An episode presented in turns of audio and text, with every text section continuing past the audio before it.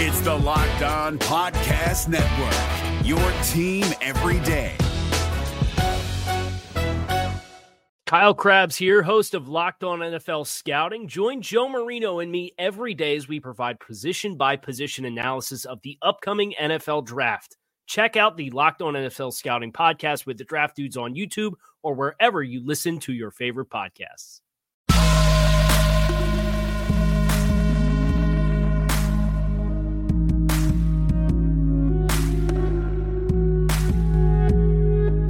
What up, Bengals fans, and welcome to another episode of the Locked On Bengals podcast. I'm Jake Liskow, one of your hosts, along with James Rapien, the other one of your hosts. You can find us on Twitter at Jake underscore NFL and at James Rapien. Follow us individually on Twitter and follow the podcast at Locked On Bengals for your daily updates on what's going on with the Cincinnati Bengals. It was a big news day on Wednesday for the Cincinnati Bengals with Mike Daniels officially signing his $2.7 million contract and addressing the Cincinnati media for the first time. DJ Reader had a press conference too, so busy day for Cincinnati media for sure. And on the downside, John Ross leaving the team to go tend to the health of his family. We'll talk about the John Ross departure in segment one of the show. We'll touch on some of the very interesting things that Mike Daniels had to say to the media in part two of the show. And then in part three, we go into some analysis. And this all stems from some work that John Sheeran and I kind of had a back and forth on Twitter this morning, looking at EPA per play and the splits for the Bengals from the first half of the season to the second half of the season, looking at those same splits for DVOA, which takes uh, quality of competition into account. So we get into some of those numbers and why there's some reason for optimism for the 2020 offense in part three of today's show. But first, let's get started with really the bad news for the day, which is that John Ross has taken his leave from the team to go tend to his family. The Bengals have officially placed John Ross on the COVID reserve list, which means when he does return to the team, if he does return to the team, he'll be subject to all of the return to play protocols that a player that potentially has tested positive for COVID will have to go through. He'll have to pass a few COVID tests, and it'll really be interesting to see what John Ross chooses to do here. This is a player who brings a unique element to the wide receiver court in Cincinnati in the way of speed that really doesn't exist besides John Ross. They lose something unique in John Ross if he doesn't come back in a timely fashion, and we really don't know how this is going to play out yet. And that's the the key here, Jake. Is really to me, I, I kept thinking, not that you don't think about players' families, but you think about the player staying safe off the field and going back to the facility. But in this case, you have a three year old who tests positive for COVID 19. His mom tests positive for COVID 19. And now John Ross is like, well, I got to get there. I got to get to my son. I got to make sure he's okay. Which I don't think anyone would blame Ross for doing that, right? We would all do that. And that's exactly what he should do. But that's the reality of football in 2020.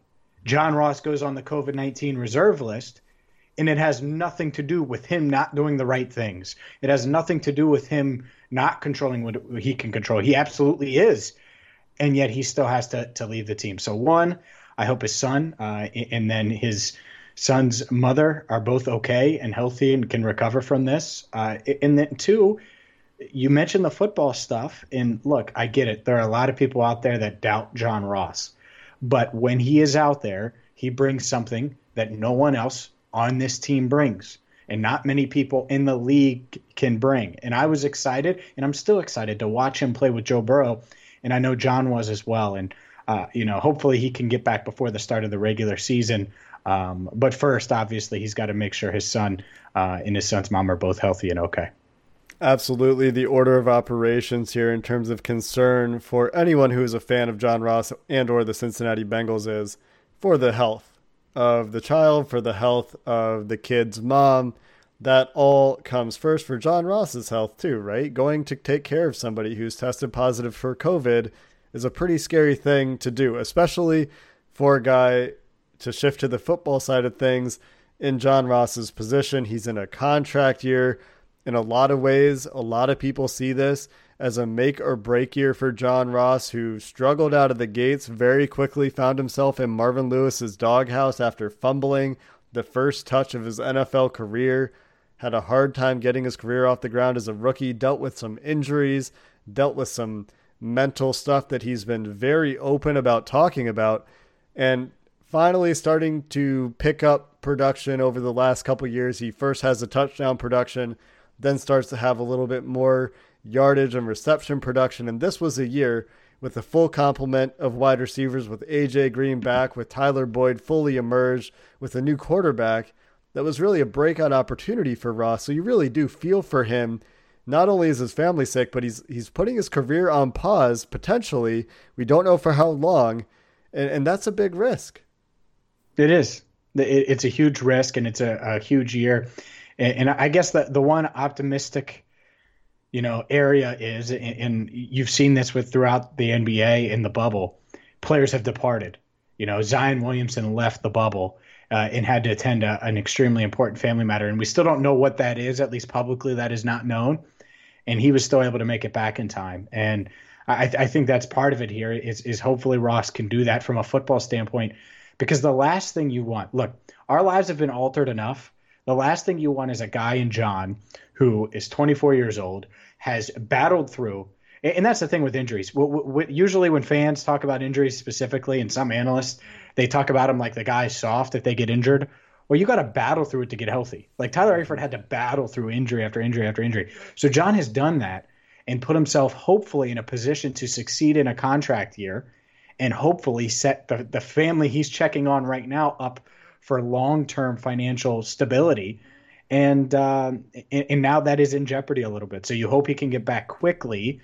One, because obviously the Bengals can use him and he's in position to, to potentially have a big year. And two, because personally, by all accounts, he's done the work. He looks thicker. We've seen pictures of him, right? And the work he's put in and how he's worked out with TJ Houshmandzadeh to put himself in a position to have success this year and every year moving forward. I mean, we had him on the pod uh, you, know, my, my conversation with him, Jake, and, and what was it? He was talking about how he had taken all these steps to keep his body healthy and stay ready, and how he was seeing multiple doctors and things like that this offseason. So hopefully, it, all of that work still pays off, and he can get on the field for all 16 games this season.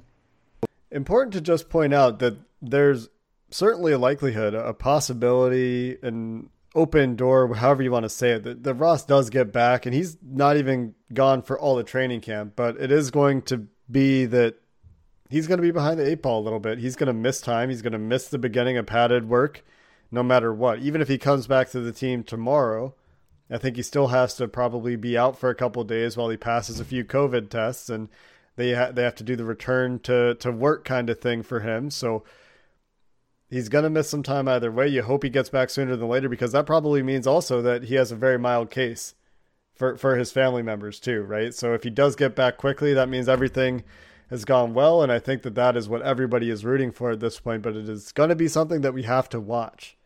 Coming up next, Mike Daniels addressed the Cincinnati media today. Had some very positive things to say about a number of people involved with the Bengals organization, from coaches down to players. We'll hear from Mike Daniels coming up next and get into some analysis, some reflections on some of the things that he had to say. If you're looking for the most comprehensive NFL draft coverage this offseason, look no further than the Locked On NFL Scouting Podcast. Join the draft dudes, Kyle Crabbs and Joe Marino, as they go position by position through the NFL free agent class and into the star studded crop of college stars who will be selected in the 2024 NFL Draft. If you want to know who your favorite NFL team should be adding to its roster, you need to check out Locked On NFL Scouting, available on YouTube and wherever you get your podcasts. Part of the Locked On Podcast Network. Your team every day.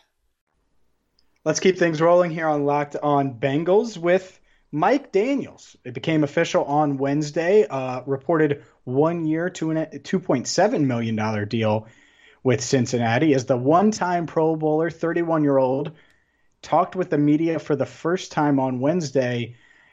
And I don't know why I'm I was shocked by this or surprised by this, but I heard the passion and Mike Daniels' voice. And I guess anytime you sign a $2.7 million contract, maybe you're going to have passion. but the the guy to me is hungry. And all of those Instagram stories and, and, tweets that he's posted over the past couple of days, that came to life during his 21 minute news conference in my eyes, because he talked about how he had to build a home gym in Michigan. So he does that at the beginning of this COVID 19 pandemic. So early March, probably mid March, he's putting together fitness equipment. He said treadmills to squat racks to um, different uh, areas for him to deadlift and things like that, which imagine the weight he's deadlifting. I know he posted a, a, a video of him squatting over 500 pounds the other day. So we're talking about big time heavy weights here. You know, and, and so the fact that he put that together just to move it when he realized he wasn't going to be back in Detroit, and he moved it back to Wisconsin. And it, since he played for the Packers for uh, seven seasons, and, and, that was just one of the many things that stood out to me. He seems uh, extremely hungry, uh, anxious, ready, in shape, uh, and he believes he, he. And he said this. This stood out a lot. He said, Jake, that he feels better this year physically. And you love the best shape of my life quote. Best shape of his life he feels better physically this offseason and right now than he did prior to the 2017 season, which is the year he went to the Pro Bowl. Hey, great, man. I'll take everybody coming in the best shape of their life. First one was DJ Reader. A few months ago, or maybe a month ago now, we had a report that he had lost a bunch of weight. He talked about that today in his press conference. Apparently down 30 pounds from the end of last season, by the way, which is a lot of weight. Mike Daniels, hey, We'll take AJ Green, I think, is another one. Joe Burrow. Everybody's in the best shape of their life. Let's go. I'm not. I'll report that right Me now. Too. I'm not in the best shape of my life. Same. Big same. Big same. So I, I listened to some of the some of the quotes. I did hear the energy in his voice. I, I appreciate his passion for the Bengals. I appreciated how familiar he already is with his future teammates and, and he talks a lot about Geno Atkins. He talked about you know how Carl Lawson's also an anime guy. If you don't know this about Mike Daniels, he loves anime. I feel like there have been features about his love for anime out there in the world, so so that's fun. You know, he's excited to play and, and watch some cartoons with Carl Lawson. He's excited to play next to Geno Atkins, who's a guy that he's been watching since he came into the league, and he, he talked about this. He got a recommendation from Marshall Yanda, who they're both Iowa guys, turns out and and he has known Geno Atkins for a while. Talking to Marshall Yanda in the weight room, and I said, "Hey, uh, any advice?" And he tells me, "There's a guy Pickens you need to watch. His name is Geno Atkins. You know, you guys have a, uh, a similar build." So, my first couple years, I really studied his game and uh, about just the, the, the the power that he that he plays with. Um, he's definitely somebody I've always I've always admired his game, and I got to know him as a person too. He's a he's an even better man than he is a player. So I'm, I'm really looking forward to sharing a, a locker room and a meeting room and, and the, being on the defensive line with him. And a few things stand out there, right, James? For one, he talks about the similar build, and you might be wondering, oh, well, what what's the dimensions on a Mike Daniels? What size is he coming? He's six one. He's six foot. Sorry, he's an inch shorter than Geno Atkins, listed ten pounds heavier than Geno. The, a guy that at Iowa played a lot of three techs, when he's coming into the league, of course, Marshall Yanda is going to say, "Hey, you want to watch a three tech? Watch Geno Atkins." Well, now they get to play next to each other. Yep, and that that is to me, uh, and we've talked about this, and I don't want to be redundant, but I, I think it is the reality, especially after what Mike Daniels had to say to the media. He came here partially because of the opportunity he saw to play alongside Geno Atkins and talented edge rushers and DJ Reader. Like it sets him up for success and puts him in a position after two years where he's missed 13 games. 2018, 2019 combined, he's only played in 19 of 32 games. So he's had some injury issues. So now he can stay fresh and hopefully be productive in the snaps he gets. Right. I think back to 2017, he got 60% of the Packers snaps. That shouldn't happen this year, and hopefully it doesn't. Hopefully he's in that 30 to maybe 35% range in that and, and can be productive and be that Pro Bowl type talent just in, in smaller short bursts. And that's exactly what we've talked about for the last few days in terms of his usage. I could see that getting a little bit higher. I wouldn't be upset if it's like 40. Some weeks it might be a little bit higher depending on the the kinds of offenses they're facing. Maybe they want to keep Geno and Mike Daniels on the field together a little bit more. Maybe they're not just one's behind the other and one's giving the other one a breather. So for the value though, we, we didn't really talk about the the number. Two point seven million dollars for a prove deal for a guy like Mike Daniels with that pedigree, I think is a fantastic risk for the Bengals to take. Very low financial risk at at all, really. It's a one year deal. And at that price point, you could get a lot of upside. And the other guy that we talked about that would have been like the high end kind of guy to bring in, Timmy Jernigan, he's he's said to be signing with the Jacksonville Jaguars after he passes a physical. So I'm going to be very interested to see personally how those financial numbers compare when we get the contract details. And if I'm those two guys and the numbers are even remotely close, call me crazy. And I love the beach and I actually have been to Jacksonville a ton. I'd much rather be in Cincinnati next to Geno Atkins. Call me nuts, call me biased. I think it makes sense. I think that uh, that whole income tax in Florida thing is is also something to consider when when there are million dollars on the line, right? I guess so. See, look at you. It's always it's always the money with you, Jake. Always I mean, the money. I mean, it's usually the money for professional athletes, right? Like if I'm considering jobs and one wants to pay me 10% more, that's well, I guess I'm not making millions of dollars, so that's uh that's not sure? really as as big of a as big of a number for me as it might be for a guy like Timmy Jernigan. Anyway, I also was pretty impressed, James, when he talked about how he came to Cincinnati, how impressed he is with Zac Taylor, and the more you hear it, the more you have to believe it, right? And and this is just another quote that displays the outstanding buy-in Zac Taylor elicits from the players on the Cincinnati Bengals roster.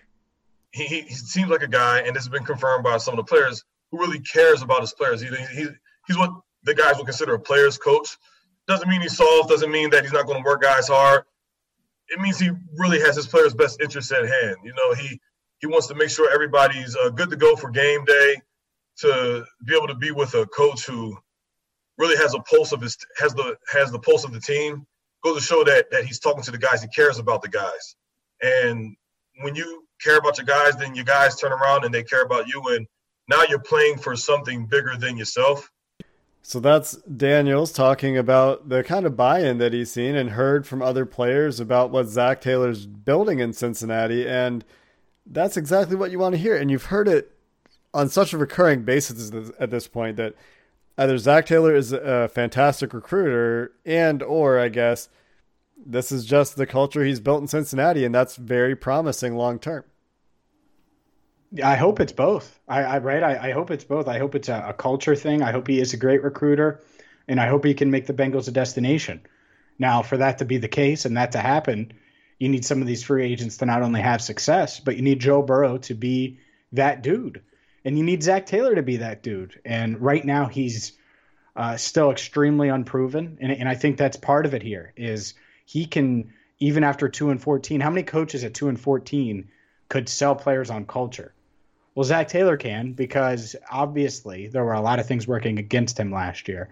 And you see the direction they went this offseason and the guys they were able to get. So the fact that you get this guy, Mike Daniels, who did have options, he had other options in free agency, and he, he picks the, the Cincinnati Bengals. I, I think that is a testament to Zac Taylor. I think it's a testament um, to the entire organization because he, there were probably better teams that might have offered lesser roles or, or better projected teams, let's say, that would offer lesser roles uh, or maybe a, a spot that would not put you next to, to Geno Atkins and, and set you up for success. Because here's the thing with Mike Daniels is he's it's short term pay right now to potentially get one more decent deal before his, his career ends. If he has a pretty good year this year, maybe he can get a multi year deal next offseason. So uh, I, I think it was a smart move, but it is a testament to Zac Taylor, and I'm glad he's getting some credit.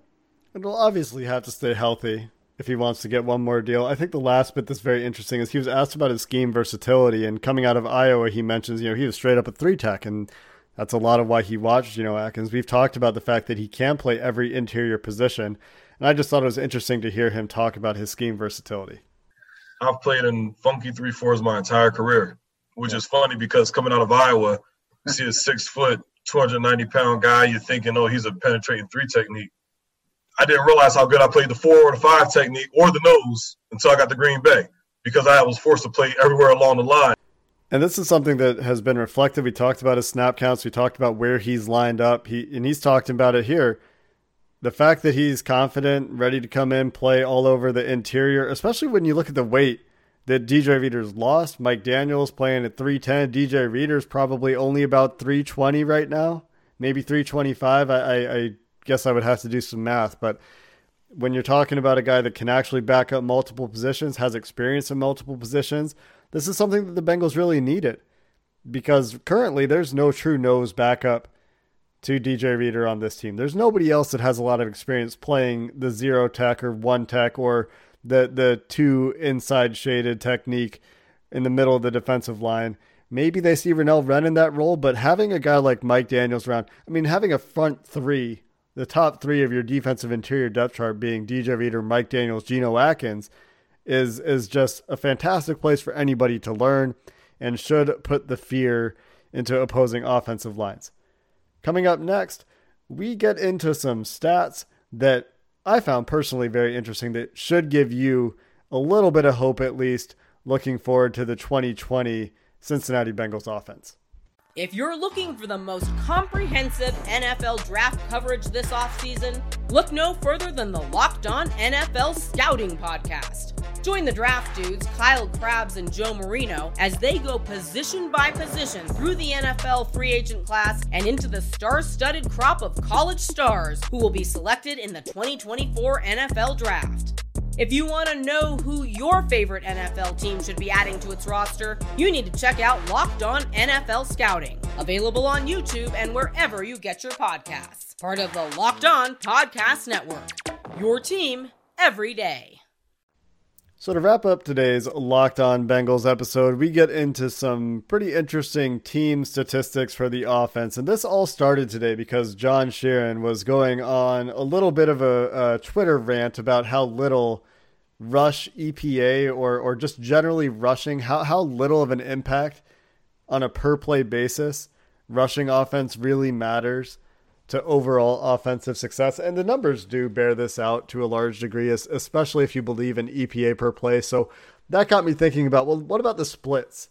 Because he started thinking yeah the the rushing offense in the second half did get much better.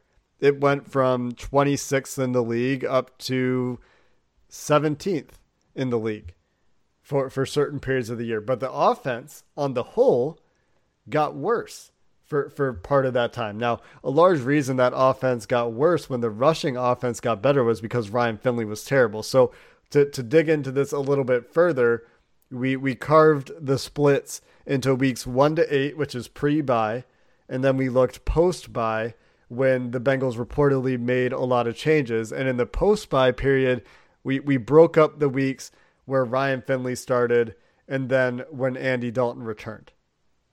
So, from weeks 1 to 8 in EPA per play, the Bengals were 27th on offense, 27th ranked efficiency on offense overall, 24th in passing EPA and 26th in rushing EPA.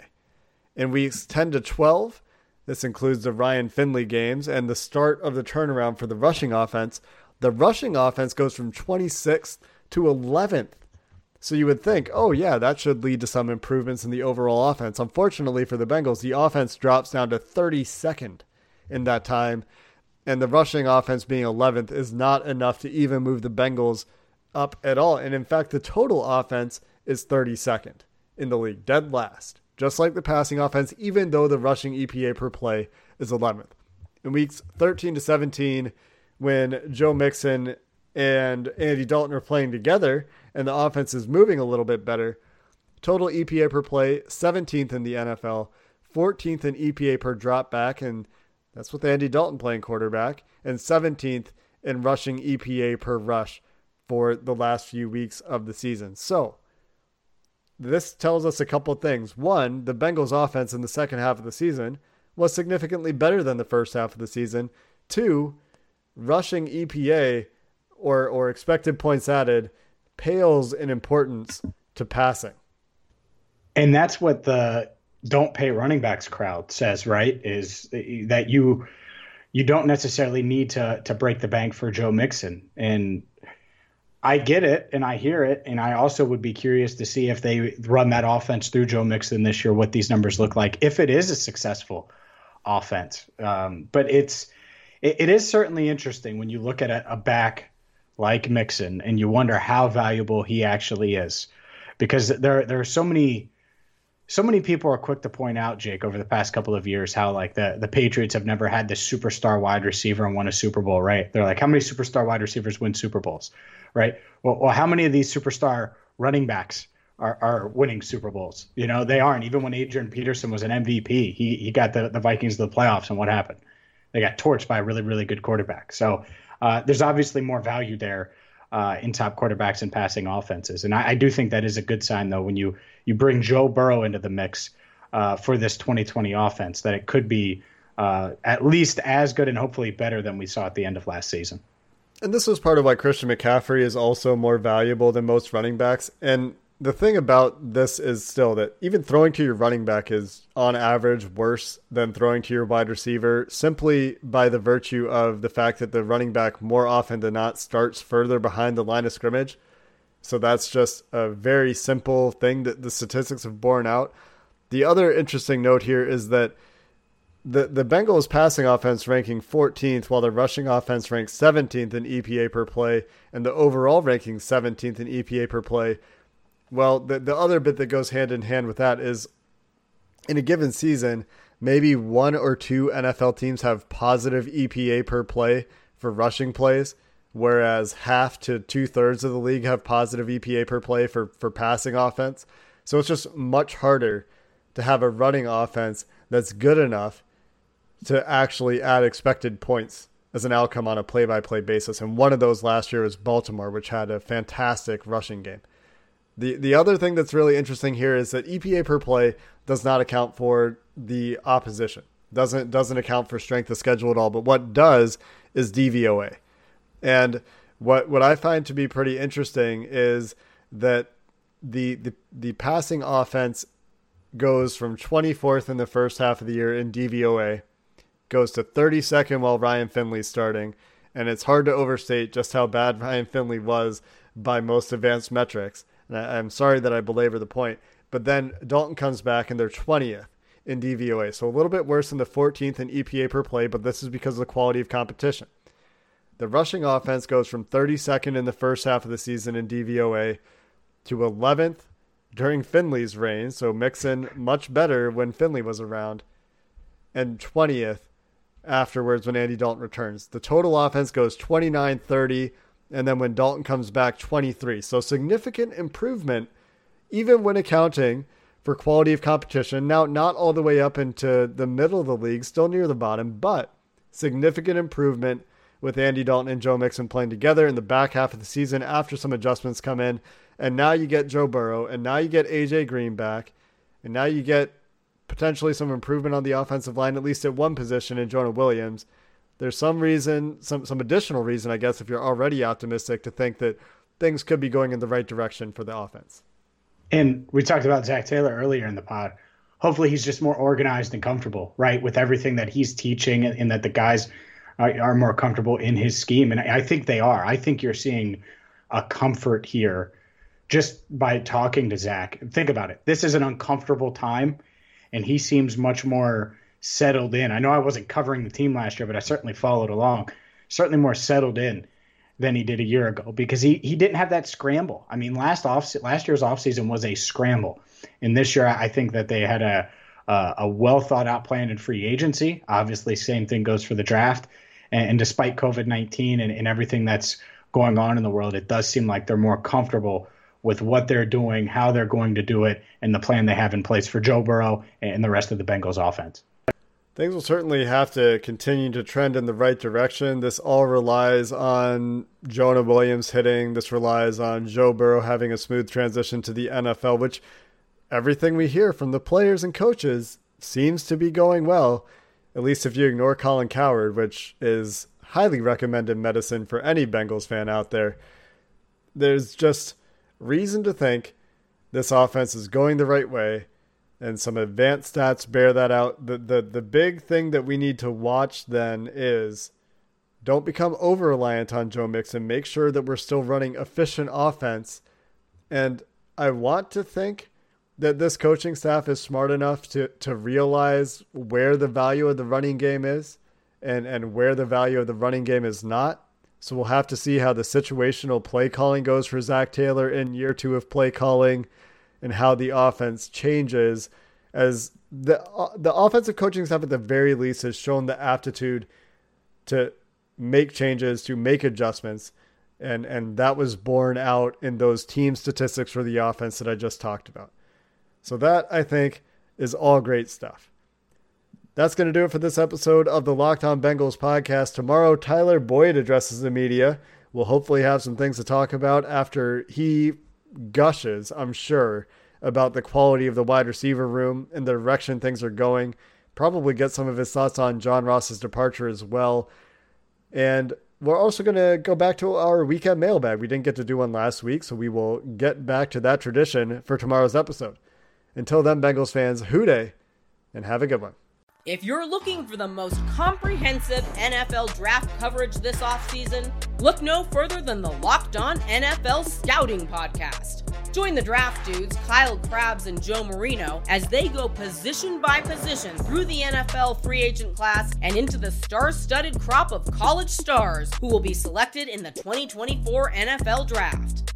If you want to know who your favorite NFL team should be adding to its roster, you need to check out Locked On NFL Scouting, available on YouTube and wherever you get your podcasts. Part of the Locked On Podcast Network. Your team every day. Is your team eliminated from the playoffs and in need of reinforcements? Maybe it's time for a rebuild, or maybe they're just a player or two away from taking home the Lombardi Trophy. Either way, join Keith Sanchez and Damian Parson for Mock Draft Monday on the Locked On NFL Draft Podcast. They'll tell you which college football stars your team will be taking in the 2024 NFL Draft. Check out Mock Draft Monday on the Locked On NFL Draft Podcast, part of the Locked On Podcast Network. Your team every day.